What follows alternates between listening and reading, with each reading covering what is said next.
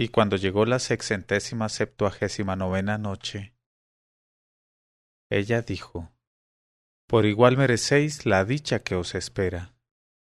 Entonces el joven Nur, seguido por la joven de caderas ondulantes, se encaminó al can grande de la ciudad y apresuróse a alquilar allí una habitación en que alojarse. Y se excusó con la joven por no poder ofrecerle nada mejor diciendo Por Alá, oh mi señora, que si estuviese yo en el Cairo, mi ciudad, te alojaría en un palacio digno de ti. Pero te repito que aquí no soy más que un extranjero, y para atender a nuestras necesidades solo llevo encima lo justo con lo que pagar este alojamiento. Ella se sacó del dedo una sortija que tenía engastado un rubí de gran valor y le dijo Toma esto y ve a venderlo al zoco, y compra lo que haga falta para un festín de dos personas, y gasta sin temor, y compra los víveres y bebidas mejores que haya, sin olvidar las flores, las frutas y los perfumes. Y Nur se apresuró a ejecutar la orden, y no tardó en volver cargado con provisiones de todas clases. Y se recogió las mangas y el ropón, y puso el mantel, y sirvió con mucho cuidado el festín. Luego sentóse junto a la joven que le miraba sonriendo, y para empezar se pusieron a comer bien y a beber bien, y cuando estuvieron hartos y la bebida comenzó a producir su efecto, el joven Nur, que estaba un poco intimidado por los ojos brillantes de su esclava, no quiso dejarse llevar de los deseos tumultuosos que le agitaban, sin informarse antes del país y del origen de la joven. Y le tomó la mano y la besó y le dijo Por Alá sobre ti, oh mi señora, ¿no podrías decirme ya tu nombre y tu país? Ella contestó Precisamente, oh Nur, yo misma iba a hablarte de ello la primera. Y se paró un momento y dijo Has de saber, Onur, que me llamo Mariam y que soy la hija única del poderoso rey de los francos que reina en la ciudad de Constantinia. Así pues, no tienes por qué asombrarte cuando sepas que en mi infancia recibí la mejor educación y que tuve maestros de todo.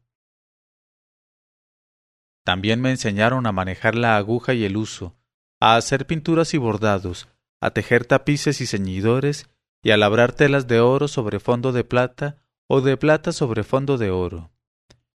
Y asimismo aprendí cuanto pudiera adornar el ingenio y realzar la belleza, y crecí de tal suerte en el palacio de mi padre lejos de todas las miradas. Y las mujeres de palacio, mirándome con ojos de ternura, decían que era yo la maravilla de mi tiempo. Así es que no dejaron de ir a pedirme en matrimonio gran número de príncipes y reyes que reinaban en tierras y en islas. Pero mi padre el rey rechazó todas sus proposiciones sin querer separarse de su única hija, a la que quería más que a su vida y más que a los numerosos hijos varones, hermanos míos, que tenía.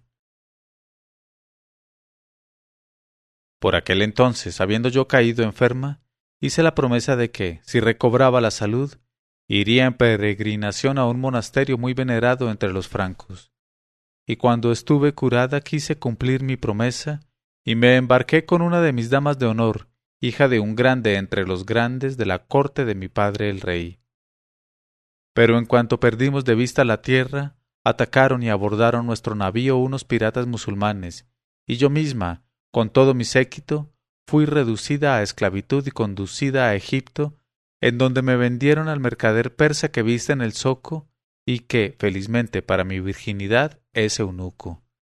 Y también para suerte mía, y porque así lo quiso mi destino, mi amo, estando yo en su casa, sufrió una larga y peligrosa enfermedad durante la cual le prodigué los cuidados más atentos. Así es que, en cuanto recobró la salud, quiso probarme su gratitud por las muestras de afecto que yo le había dado mientras duró su dolencia, y me rogó que le pidiese cuanto pudiera anhelar mi alma y por todo favor yo reclamé de él que me vendiera alguno que pudiese utilizar lo que en mí había de utilizable, pero que no me cediera más que a quien yo escogiese por mí misma.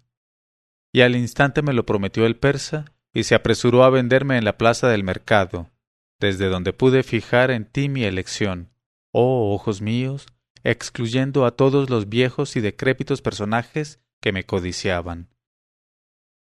Y tras de hablar así, la joven franca miró a Nur con ojos en que llameaba el oro de las tentaciones y le dijo ¿Podría, tal como soy, pertenecer a otro que no fueras tú, oh joven? Y con un ademán rápido retiró sus velos y se desnudó por completo para aparecer en su deliciosa desnudez. Bendito sea el vientre que la llevó.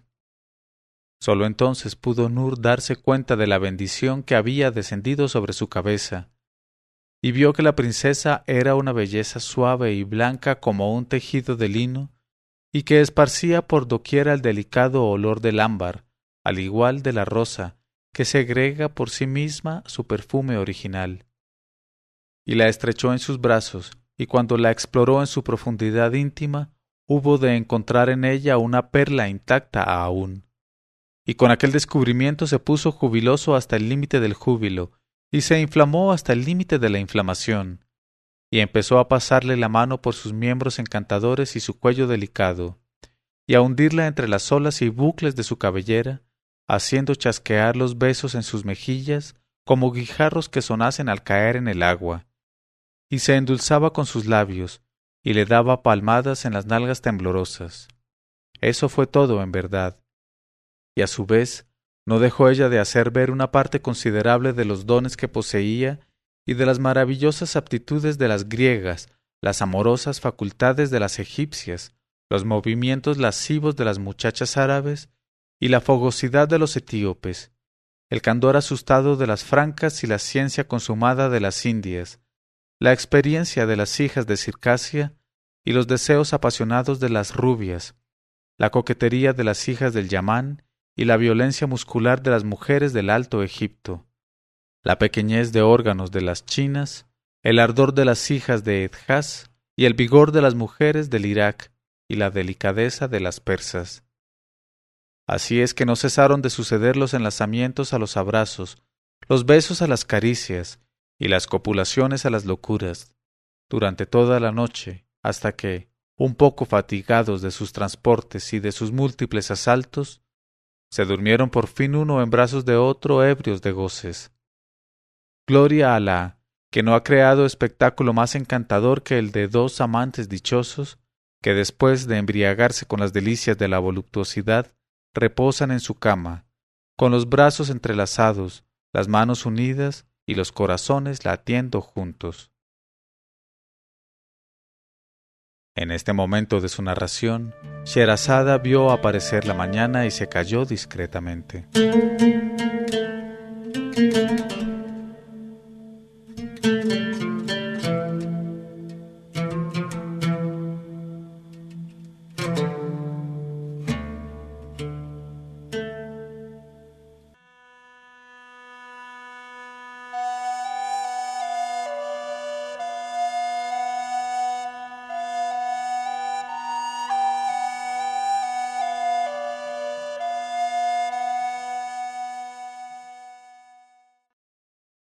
Pero cuando llegó la septingentésima noche, ella dijo Gloria a Alá que no ha creado espectáculo más encantador que el de dos amantes dichosos que después de embriagarse con las delicias de la voluptuosidad reposan en su cama con los brazos entrelazados, las manos unidas y los corazones latiendo juntos.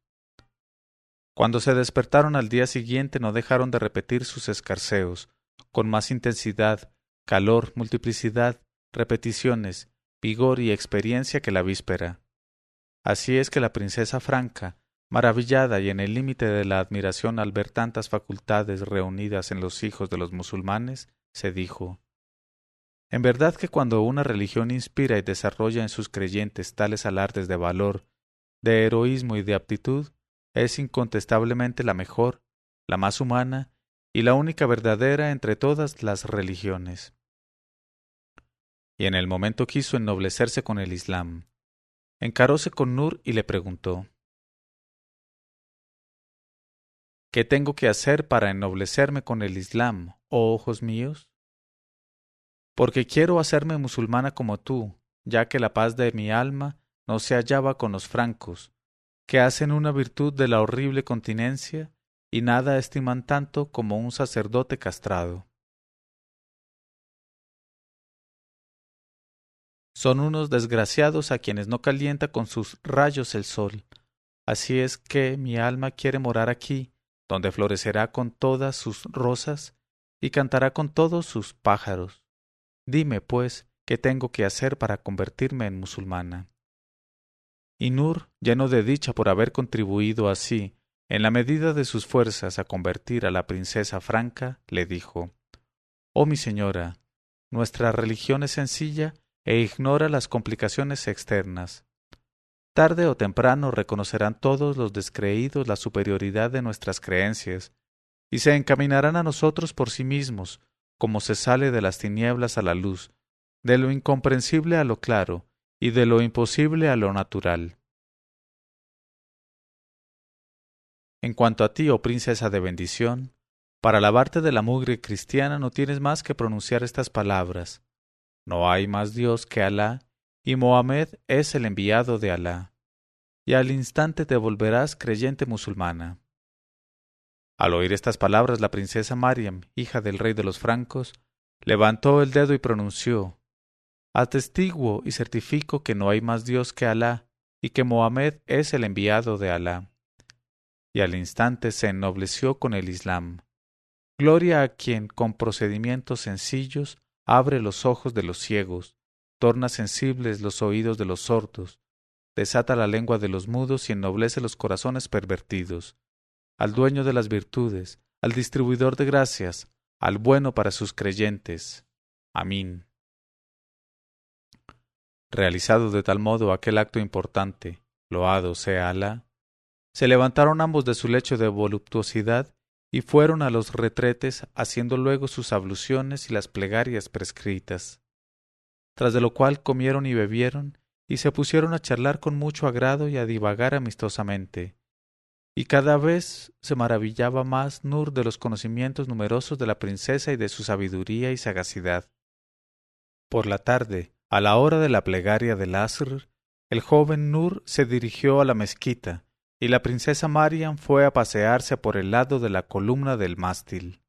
Y aquí lo referente a ellos. Pero en cuanto al rey de los francos de Constantinia, padre de Mariam, cuando supo la captura de su hija por los piratas musulmanes, afligióse hasta el límite de la aflicción y se desesperó hasta sentirse morir. Y envió a todas partes jinetes y patricios para que hicieran las pesquisas necesarias y rescataran a la princesa y la salvaran, de grado o por fuerza de las manos de sus captores. Pero cuantos se encargaron de aquellas pesquisas regresaron al cabo de cierto tiempo sin haberse enterado de nada.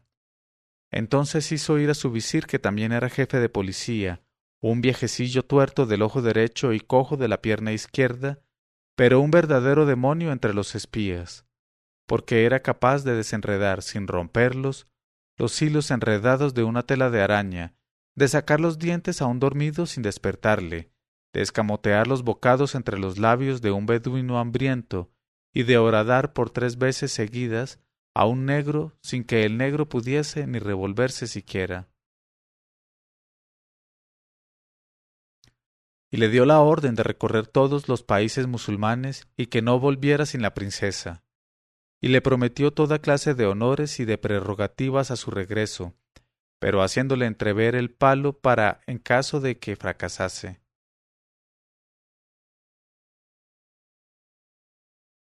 Y se apresuró a partir el visir tuerto y cojo, y empezó a viajar, disfrazado, por países amigos y enemigos, sin dar con ninguna pista, hasta que llegó a Al Iscandaria.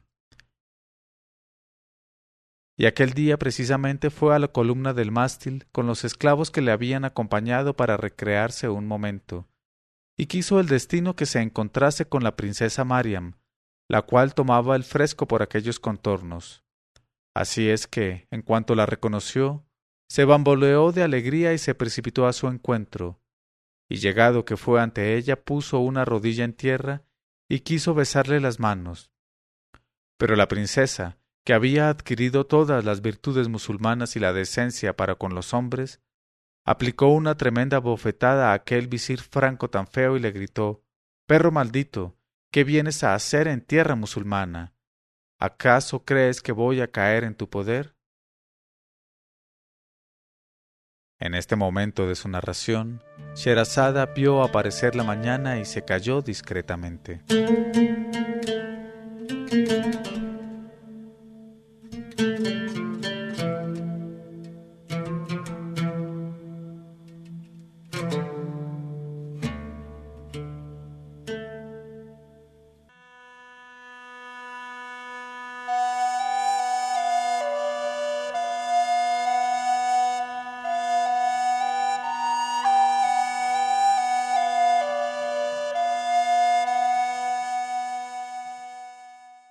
Pero cuando llegó la septingentésima primera noche, ella dijo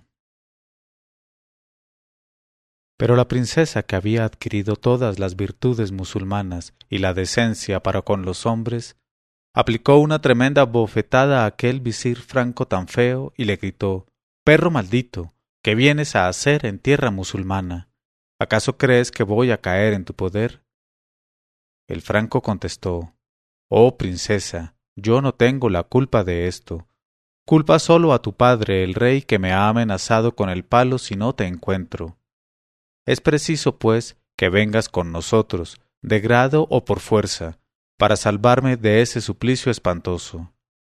Además, tu padre está muriéndose de desesperación al saber que eres cautiva de los infieles, y tu madre está bañada en lágrimas de pensar en los malos tratos que debiste sufrir entre las manos de esos bandidos perforadores. Pero la princesa Mariam contestó Nada de eso. He encontrado la paz de mi alma aquí mismo, y no abandonaré esta tierra de bendición. Vuélvete, pues, por donde has venido, antes de que te haga yo empalar precisamente aquí en lo alto de la columna del mástil. Al oír estas palabras el franco cojo comprendió que no decidiría a la princesa para que le siguiese de buen grado, y le dijo Con tu permiso, oh señora. E hizo seña de que se apoderaran de ella a sus esclavos, que al punto la rodearon, la amordazaron, y aunque ella se defendió y les arañaba cruelmente, se la cargaron a la espalda, y al caer la noche la transportaron a bordo de un navío que se hacía a la vela para Constantinia y he aquí lo referente al visir tuerto y cojo y a la princesa Mariam. En cuanto al joven Nur, cuando vio que la princesa Mariam no volvía al Khan, no supo a qué atribuir su tardanza, y como avanzaba la noche y aumentaba su inquietud, salió del Khan y echó a andar por las calles desiertas con la esperanza de encontrarla, y acabó por llegar al puerto. Unos bateleros le enteraron allí de que acababa de zarpar un navío y que habían llevado a bordo de él una joven cuyas señas coincidían exactamente con las que les daban. Al enterarse de aquella marcha de su bienamada, Nur empezó a lamentarse y a llorar, sin interrumpir sus sollozos más que para decir a gritos Mariam. Entonces, conmovido por su belleza y por su desesperación, un anciano que le veía quejarse de tal suerte, se acercó a él y le interrogó bondadosamente acerca de la causa de sus lágrimas. Y Nur le contó la desgracia que acababa de sucederle. Entonces le dijo el anciano No llores más, hijo mío, y no te desesperes. El navío que acaba de zarpar se hizo a la vela con rumbo a Constantinia, y, precisamente yo, que soy capitán marino, voy también a hacerme a la vela esta noche para esa ciudad con los cien musulmanes que llevo a bordo. No tienes, pues, más que embarcarte conmigo y encontrarás al objeto de tus deseos. Y con lágrimas en los ojos besó Nur la mano al capitán marino y se apresuró a embarcarse con él en el navío que salió disparando a toda vela por el mar. Y he aquí que Alá les escribió la seguridad y al cabo de una navegación de cincuenta y un días llegaron a la vista de Constantinia, donde no tardaron en echar pie a tierra. Pero al punto les prendieron los soldados francos que guardaban la costa, y les despojaron y metieron en la cárcel, siguiendo órdenes del rey, que quería vengarse así en todos los mercaderes extranjeros de la afrenta hecha a su hija en los países musulmanes, porque la princesa Mariam había llegado a Constantinia la misma víspera de aquel día, y en cuanto cundió por la ciudad la nueva de su regreso, se adornaron en honor suyo todas las calles, y toda la población corrió a su encuentro, y el rey y la reina montaron a caballo con todos los grandes dignatarios de palacio, y fueron a recibirla al desembarcar. Y tras de haber besado con ternura a su hija, la reina le preguntó ansiosamente si estaba virgen todavía, o si, para desgracia suya y para oprobio de su nombre, había perdido el sello inestimable. Pero, echándose a reír ante todos los concurrentes, la princesa contestó ¿Qué me preguntas, oh madre mía? ¿Acaso crees que se puede permanecer virgen en el país de los musulmanes? ¿Ignoras que en los libros de los musulmanes se dice Ninguna mujer envejecerá virgen en el Islam? En este momento de su narración, Sherazada vio aparecer la mañana y se calló discretamente.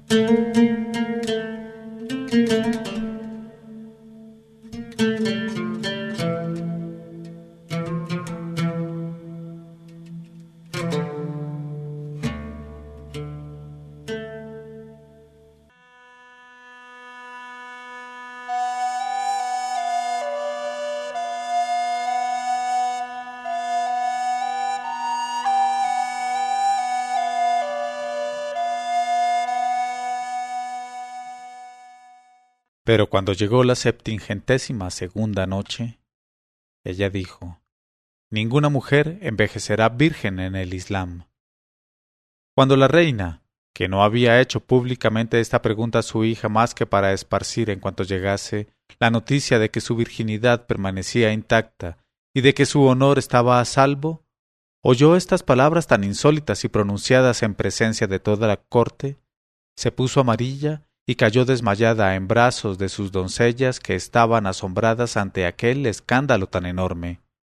Y el rey, muy furioso con aquella aventura, y sobre todo en vista de la franqueza con que su hija se avenía a lo que le había ocurrido, sintió que la bolsa de la hiel se le reventaba dentro del hígado, e indignado hasta el límite de la indignación, se llevó a la princesa y entró a toda prisa en el palacio en medio de la consternación general, de narices alargadas de dignatarios y caras indigestas de ancianas matronas pudibundas, y convocó con urgencia a su Consejo de Estado, y pidió su opinión a los visires y a los patriarcas. Y contestaron los visires y los patriarcas consultados. Nuestra opinión es que, para purificar a la princesa de la impureza de los musulmanes, sólo hay un medio, y consiste en lavarla con la sangre de ellos. Es preciso, pues, sacar de la cárcel cien musulmanes y cortarles la cabeza, y se recogerá la sangre que brote de sus cuellos, y en ella se bañará el cuerpo de la princesa como si se tratase de un segundo bautismo. Entonces el rey ordenó que cogieran a los cien musulmanes que acababan de meter en la cárcel, y entre los cuales se encontraba, como es sabido, el joven Nur, y empezaron por cortar la cabeza al capitán marino, Luego cortaron la cabeza a todos los mercaderes, y cada vez recogían en un baño la sangre que brotaba de los cuellos sin cabeza. Y llegó el turno al joven Nur, y ya le conducían al sitio de la ejecución vendándole los ojos y colocándole en la alfombra ensangrentada, en tanto que el ejecutor blandía su alfanje para hacerle saltar del cuello la cabeza, cuando se acercó al rey una vieja y le dijo Oh rey del tiempo, ya se han cortado las cien cabezas, y el baño está lleno de sangre. Debes perdonar, pues, a ese joven musulmán que queda, y dármelo para dedicarle al servicio de la Iglesia. Y exclamó el rey, Por el Mesías que dices la verdad, ya se hallan ahí las cien cabezas y el baño está lleno. Quédate, pues, con él y utilízale en servicio de la Iglesia. Y la vieja, que era la celadora de la iglesia, dio las gracias al rey, y mientras éste se retiraba con sus visires para proceder al bautismo de sangre de la princesa, se llevó al joven Nur, y encantada de su belleza le condujo a la iglesia sin tardanza. Allí la vieja ordenó al joven Nur que se desnudase, y le dio un largo ropón negro, un gorro alto de sacerdote, un velo negro muy grande para cubrir aquel gorro, una estola y un cinturón ancho. y le vistió por sí misma para enseñarle cómo debía servirse de aquellas prendas, y le dio sus instrucciones para que se dedicase, como era debido, al servicio de la Iglesia. Y durante siete días consecutivos vigiló su trabajo y fomentó sus aptitudes, en tanto que él se lamentaba con su corazón de creyente por verse obligado a hacer semejante farsa al servicio de los descreídos. Pero por la tarde del séptimo día la vieja dijo a Nur Has de saber, hijo mío, que dentro de unos instantes la princesa Mariam, que ha sido purificada con el bautismo de sangre, va a venir a la iglesia para pasar aquí toda la noche en devoción y hacerse perdonar de esa manera los actos de su pasado. Por tanto, te aviso su llegada, a fin de que cuando yo me vaya a acostar, te quedes a la puerta para prestarle el servicio que pida o para llamarme en caso de que cayese desvanecida de contrición a causa de sus antiguos pecados. ¿Has comprendido bien? Y contestó Nur chispeantes los ojos. He comprendido, oh mi señora. Entretanto llegó al vestíbulo de la iglesia la princesa Mariam vestida de negro, desde la cabeza hasta los pies, y con el rostro cubierto por un velo negro, y después de inclinarse profundamente ante Nur, a quien tomaba por un sacerdote a causa de sus hábitos, penetró en la iglesia cuya puerta hubo de abrirle la anciana celadora, y con paso lento se dirigió hacia una especie de oratorio interior, de aspecto muy tenebroso. Entonces, sin querer distraerla de sus devociones, la vieja se apresuró a retirarse, y tras de recomendar mucho a Nur que vigilara la puerta, se retiró a descansar a su habitación. En este momento de su narración, Sherazada vio aparecer la mañana y se calló discretamente.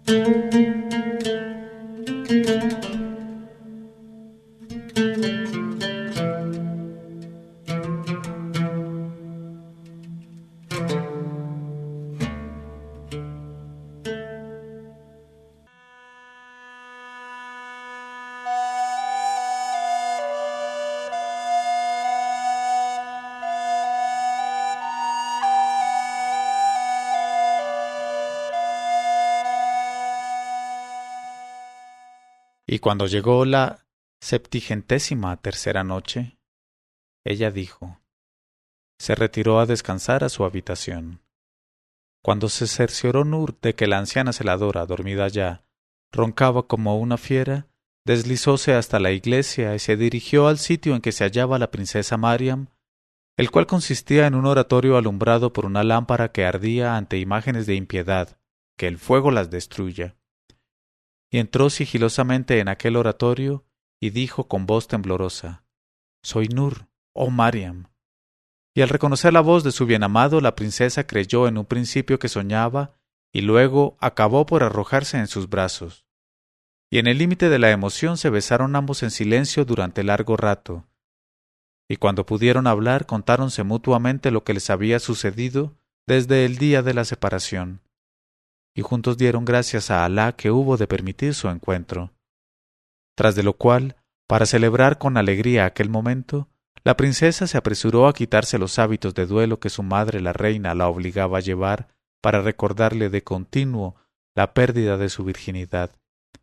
Y enteramente desnuda se sentó en las rodillas de Nur, el cual, por su parte, había arrojado lejos de sí su traje y sus prendas de sacerdote cristiano y comenzaron una serie de caricias extraordinarias, y tales como nunca las habían visto aquel lugar de perdición de las almas descreídas. Y en toda la noche no cesaron de abandonarse sin restricciones de ningún género a los regocijos más diversos de voluptuosidad, dándose mutuas pruebas de su grande y violento amor.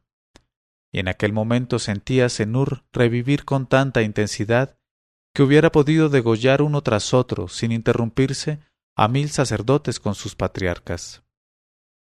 Alá extermine a los impíos y dé fuerza y valor a sus verdaderos creyentes. Cuando al apuntar el alba las campanas de la iglesia tocaron el primer toque de llamada para los descreídos, la princesa Mariam, aunque con lágrimas en los ojos, se apresuró a ponerse otra vez sus hábitos de duelo, y también Nur se vistió con sus vestiduras de impiedad, que Alá, que ve el fondo de las conciencias, les excuse por aquella necesidad cruel a que se hallaron reducidos. Pero antes de separarse, y tras de haberle besado por última vez, la princesa dijo a Nur Después de los siete días que llevas en esta ciudad, oh Nur, supongo que conocerás a fondo el emplazamiento y los alrededores de esta iglesia. Y contestó Nur Sí, oh mi señora. Ella dijo Pues bien, entonces escucha mis palabras y no las olvides, porque acabo de combinar ahora mismo un proyecto que nos permitirá escapar para siempre de este país. A tal fin, mañana a primera hora de la noche, no tendrás más que abrir la puerta de la iglesia que da hacia el mar e ir sin tardanza a la costa. Allí encontrarás un navío pequeño con una tripulación de diez hombres, cuyo capitán se apresurará a darte la mano al verte llegar. Pero aguarda a que te llame por tu nombre, y sobre todo no te precipites. En cuanto a mí, no tengas ninguna inquietud, ya sabré reunirme contigo sin dificultad, y Alá nos librará de entre estas manos.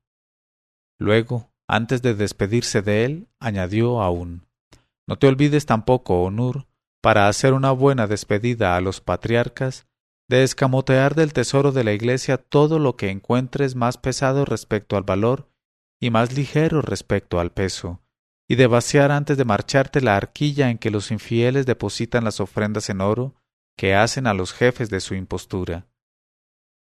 Y tras de haber hecho repetir a Nur palabra por palabra las instrucciones que acababa de darle, la princesa salió de la iglesia y volvió con ojos contritos al palacio en que la esperaba su madre para predicarle el arrepentimiento y la continencia.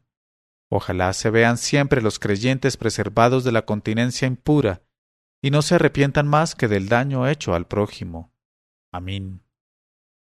Así, pues, a primera hora de la noche después de cerciorarse de los ronquidos de la anciana celadora de la iglesia, no dejó Nur de meter mano a las cosas preciosas del tesoro subterráneo y de vaciar en su cinturón de sacerdote todo el oro y la plata contenidos en el arca de los patriarcas.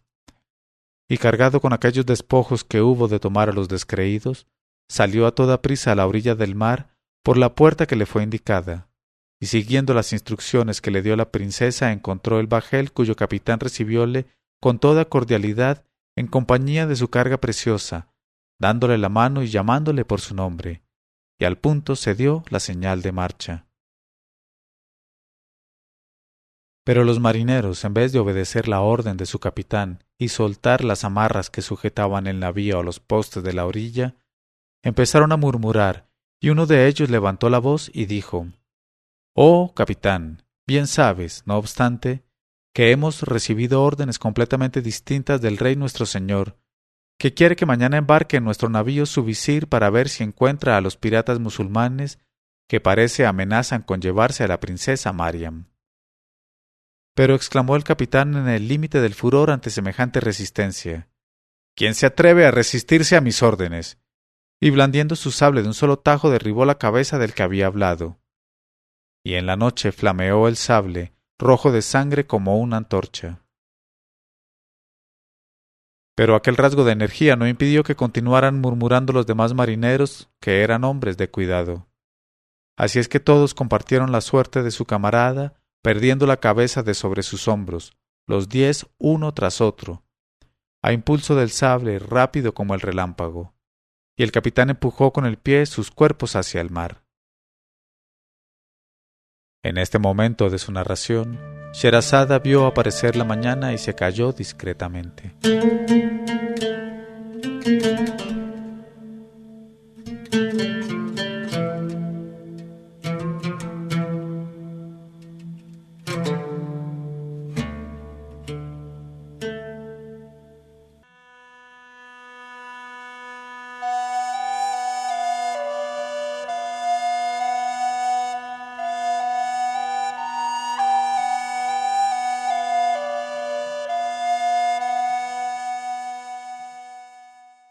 Pero cuando llegó la septingentésima cuarta noche, ella dijo Y el capitán empujó con el pie sus cuerpos hacia el mar. Hecho lo cual encaróse con Nur y en un tono de mando que no admitía réplica le gritó Yalá, vamos, suelta las amarras, despliega las velas y cuida las jarcias, mientras yo me ocupo del timón.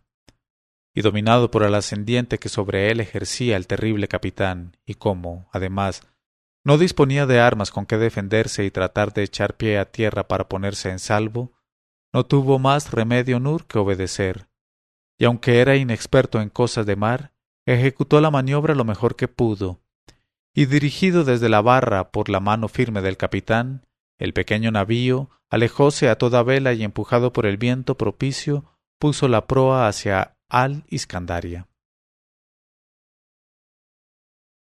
Entretanto, el pobre Nur se lamentaba desde lo más profundo de su alma, sin atreverse a quejarse descaradamente en presencia del barbudo capitán, que le miraba con ojos chispeantes, y se decía Vaya una calamidad que ha caído sobre mi cabeza en el momento en que creía yo acabadas mis tribulaciones. Y cada contratiempo que me ocurre es peor que el anterior. Si al menos comprendiese yo algo de todo esto. Y luego, ¿qué va a hacer de mí al lado de este hombre feroz? Sin duda que no saldré vivo de entre sus manos. Y siguió dejándose llevar así de sus desoladores pensamientos durante toda la noche, cuidando de las velas y de los aparejos. Por la mañana, a la vista de una ciudad donde iban a anclar para contratar más tripulantes, el capitán se levantó de pronto presa de gran agitación y empezó por tirar el turbante a sus pies. Luego, como Nur le mirara estupefacto sin comprender nada, se echó a reír y arrancándose a dos manos la barba y los bigotes se transformó de improviso en una joven como la luna cuando sale sobre el mar y Nur reconoció a la princesa Mariam.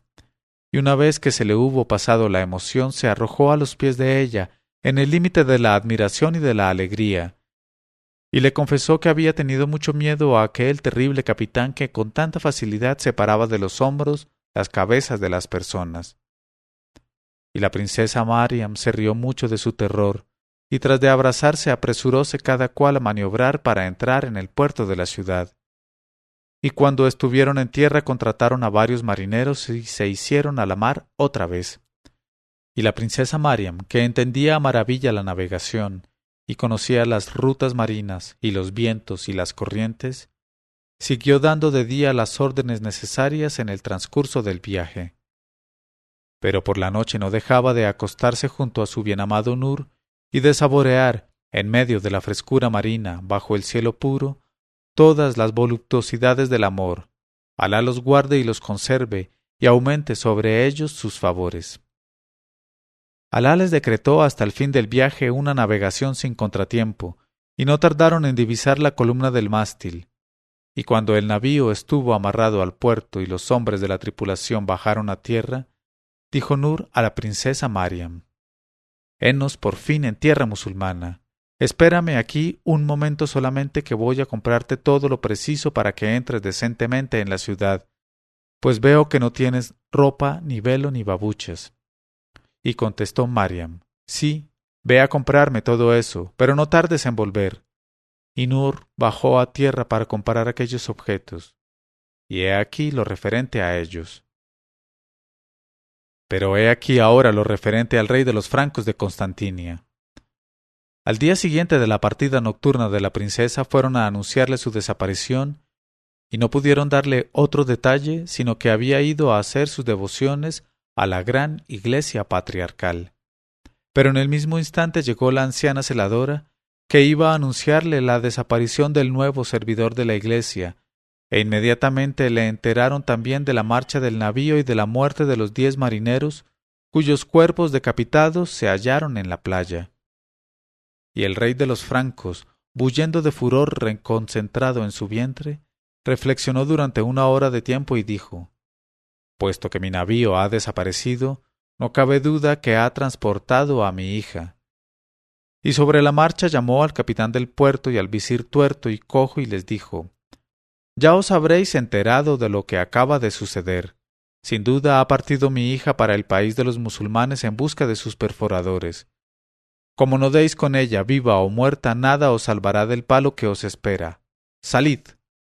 Entonces el viejo visir tuerto y cojo y el capitán del puerto se apresuraron a fletar un navío, y sin tardanza se hicieron a la vela con rumbo a Aliscandaria, a donde llegaron en el mismo momento que ambos fugitivos, y reconocieron el navío amarrado al puerto, y también divisaron, sin dejar lugar a duda, a la princesa Mariam que estaba sentada sobre cubierta en un montón de jarcias. Y al punto hicieron destacarse en una barca a unos cuantos hombres armados que se abalanzaron de pronto al navío de la princesa, consiguieron apoderarse de ella de improviso, la amordazaron y la transportaron a bordo de su nave después de prender fuego al navío. Y sin pérdida de tiempo llegaron a alta mar y pusieron la proa con rumbo a Constantinia, teniendo la fortuna de arribar allá sin contratiempo y se apresuraron a hacer entrega de la princesa Mariam a su padre. En este momento de su narración, Sherazada vio aparecer la mañana y se calló discretamente.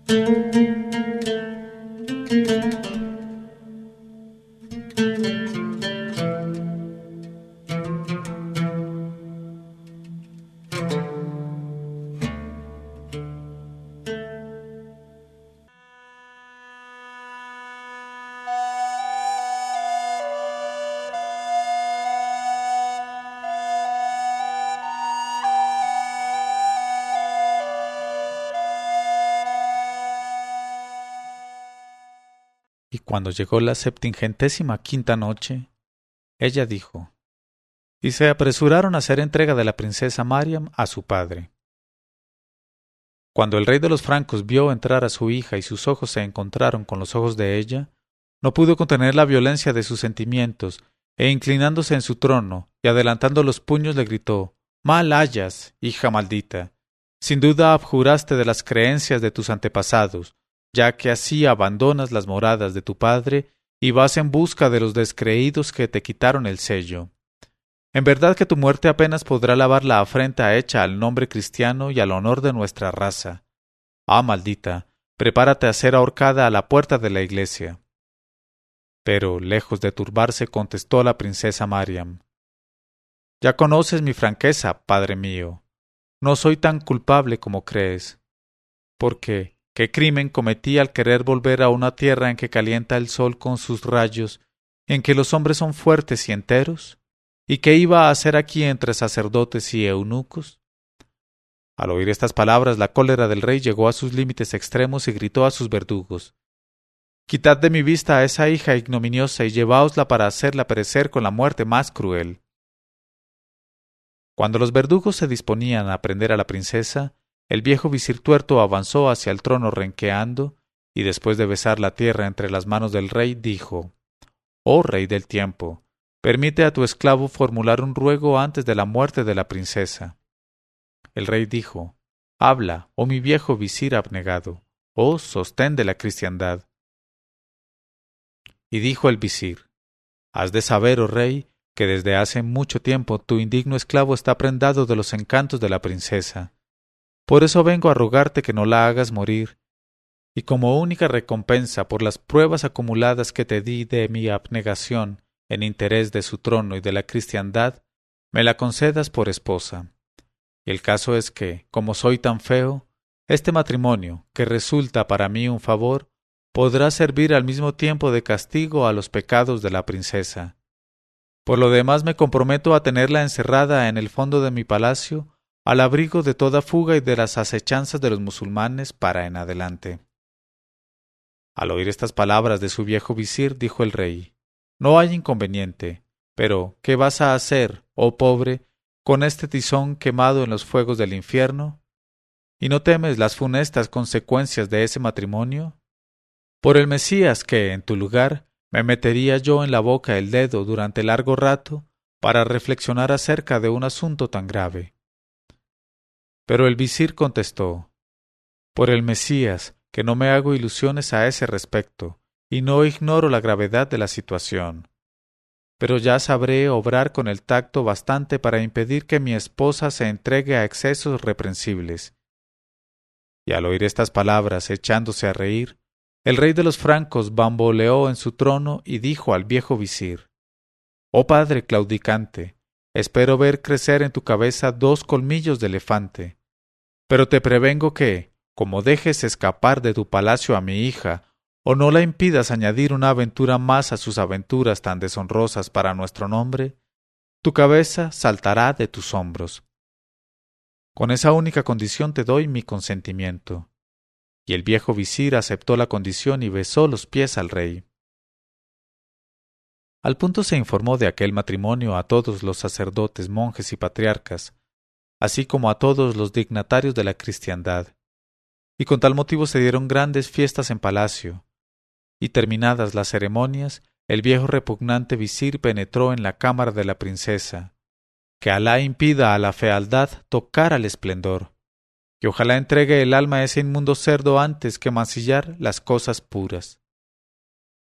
Pero ya volveremos a encontrarle. En cuanto a Nur, que había bajado a tierra para comprar las cosas necesarias al tocado de la princesa, cuando volvió con el velo, el traje y un par de babuches de cuero amarillo limón, vio que una muchedumbre inmensa iba y venía por el puerto.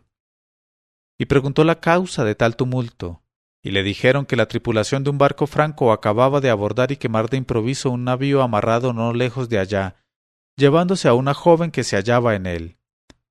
Y al escuchar esta noticia, a Nur se le mudó el color y cayó al suelo sin conocimiento. Cuando al cabo de cierto tiempo volvió de su desmayo, Hubo de contar a los presentes su triste aventura, pero no hay utilidad en repetirla. Y todos empezaron a censurar su conducta y a dirigirle mil reproches diciéndole No tienes más que tu merecido. ¿Por qué la dejaste sola? ¿Qué necesidad tenías de ir a comprarle un velo y babuchas nuevas de cuero amarillo limón? ¿No podía ella bajar a tierra con sus ropas viejas y cubrirse el rostro por el momento con un trapo o un trozo de velo o cualquier otra tela? Sí, por Alá, no tienes más que tu merecido. A la sazón llegó un jeique que era el propietario del can donde se alojaron Nur y la princesa a raíz de su encuentro, y reconoció al pobre Nur, y al verle en un estado tan lastimoso le preguntó la causa, y cuando estuvo al corriente de la historia le dijo En verdad que el velo era tan superfluo como el traje nuevo y las babuchas amarillas, pero más superfluo aún sería seguir hablando de ello. Ven conmigo, hijo mío. Eres joven y en vez de llorar por una mujer y desesperarte, debes aprovecharte cuanto antes de tu juventud y de tu salud.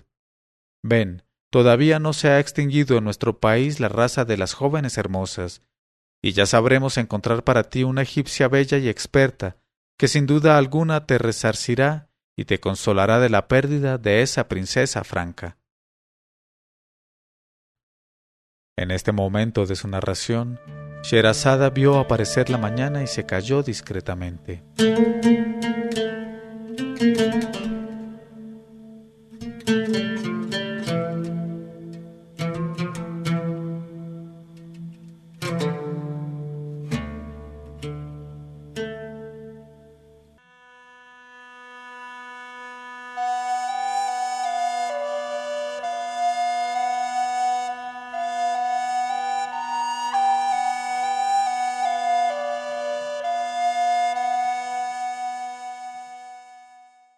Y cuando llegó la septingentésima sexta noche, ella dijo, Y ya sabremos encontrar para ti una egipcia bella y experta que sin duda alguna te resarcirá y te consolará de la pérdida de esa princesa franca. Pero contestó Nur sin dejar de llorar, No, por Alá, mi buen tío, que nada podrá resarcirme de la pérdida de la princesa ni hacerme olvidar mi dolor. El jeique preguntó, Pues entonces, ¿qué vas a hacer ahora? El navío se alejó con la princesa y nada podrán ya tus lamentos. El joven dijo, Pues por eso voy a volver a la ciudad del rey de los francos, y sacaré de allí a mi bien amada. El otro dijo, Ah, hijo mío, no escuches los dictados de tu alma temeraria. Si conseguiste llevártela contigo la primera vez, ten cuidado con la segunda tentativa y no olvides el proverbio que dice no siempre que se cae queda intacto el jarro. Pero Nur contestó Te agradezco tus consejos de prudencia, tío mío, pero nada impedirá que vaya a recuperar a mi bien amada, aunque tuviera que exponer a la muerte mi alma preciosa. Y como, por voluntad de la suerte, se encontraba en el puerto un navío pronto a hacerse a la vela con rumbo a las islas de los francos. El joven Nur se presentó a embarcarse en él, y al punto levaron el ancla. Razón tenía el jeique, propietario del can, en advertir a Nur los peligros en medio de los cuales iba a arrojarse desatentadamente. En efecto, el rey de los francos, desde que ocurrió la última aventura a su hija, había jurado por el Mesías y por los libros de la impiedad exterminar por tierra y por mar a la raza de los musulmanes, y había mandado fletar cien navíos de guerra para dar caza a los barcos de los musulmanes y asolar las costas y sembrar por doquiera ruina, carnicería y muerte. Así es que, en el momento en que entraba en el mar de las islas el navío donde se hallaba Nur, fue visto por uno de aquellos barcos de guerra y capturado y conducido al puerto del rey de los francos, precisamente el primer día de las fiestas que se daban para celebrar las nupcias del visir tuerto con la princesa Mariam. Y para celebrar mejor aquellas fiestas y satisfacer su sed de venganza, el rey dio orden de hacer morir en el palo a todos los prisioneros musulmanes. Se ejecutó naturalmente orden tan feroz, y todos los prisioneros musulmanes fueron empalados, uno tras otro, a la puerta del palacio en que tenía lugar la boda y ya no quedaba por empalar más que el joven Nur, cuando el rey, que asistía con toda su corte a la ejecución, le miró atentamente y dijo No estoy seguro, pero por el Mesías, me parece que este es el joven que cedí hace algún tiempo a la celadora de la iglesia.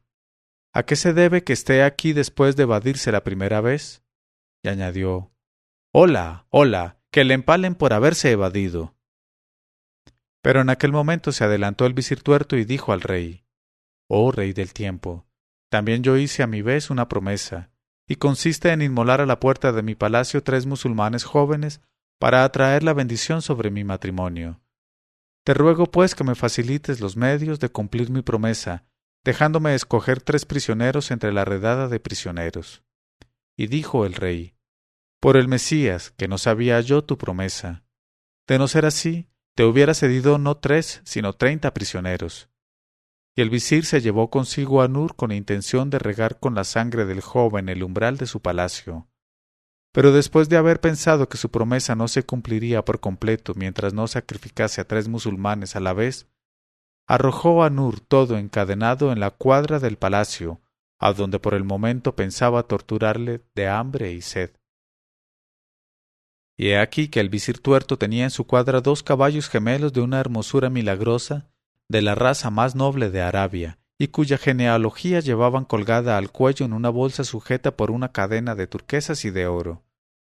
Uno de ellos era blanco como una paloma y se llamaba Sabik, y el otro era negro como un cuervo y se llamaba Laik. Y aquellos dos maravillosos caballos eran famosos entre los francos y los árabes, y daban envidia a reyes y sultanes.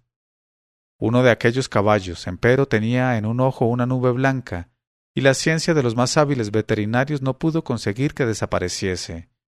Y el mismo tuerto había tratado de curarle porque estaba muy versado en las ciencias y en la medicina, pero no hizo más que agravar el mal y aumentar la opacidad de la nube. Cuando Nur, conducido por el visir, llegó a la cuadra, observó la nube en el ojo del caballo y se sonrió. Y el visir vióle sonreír de aquella manera y le dijo Oh musulmán, ¿de qué te sonríes?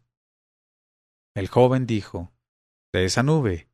El visir dijo, Oh musulmán, ya sé que los de tu raza son muy entendidos en caballos y conocen mejor que nosotros el arte de cuidarlos. ¿Es por eso por lo que te sonríes? Y Nur, que precisamente sabía a maravilla el arte veterinario, contestó, Tú lo has dicho. En todo el reino de los cristianos no hay veterinario que pueda curar a ese caballo, pero yo puedo hacerlo, ¿Qué me darás si mañana te encuentras a tu caballo con los ojos tan sanos como los de la gacela? El visir contestó Te concederé la vida y la libertad, y te nombraré en el momento jefe de mis caballerizas y veterinario del palacio. Nur dijo En ese caso, desátame las ligaduras.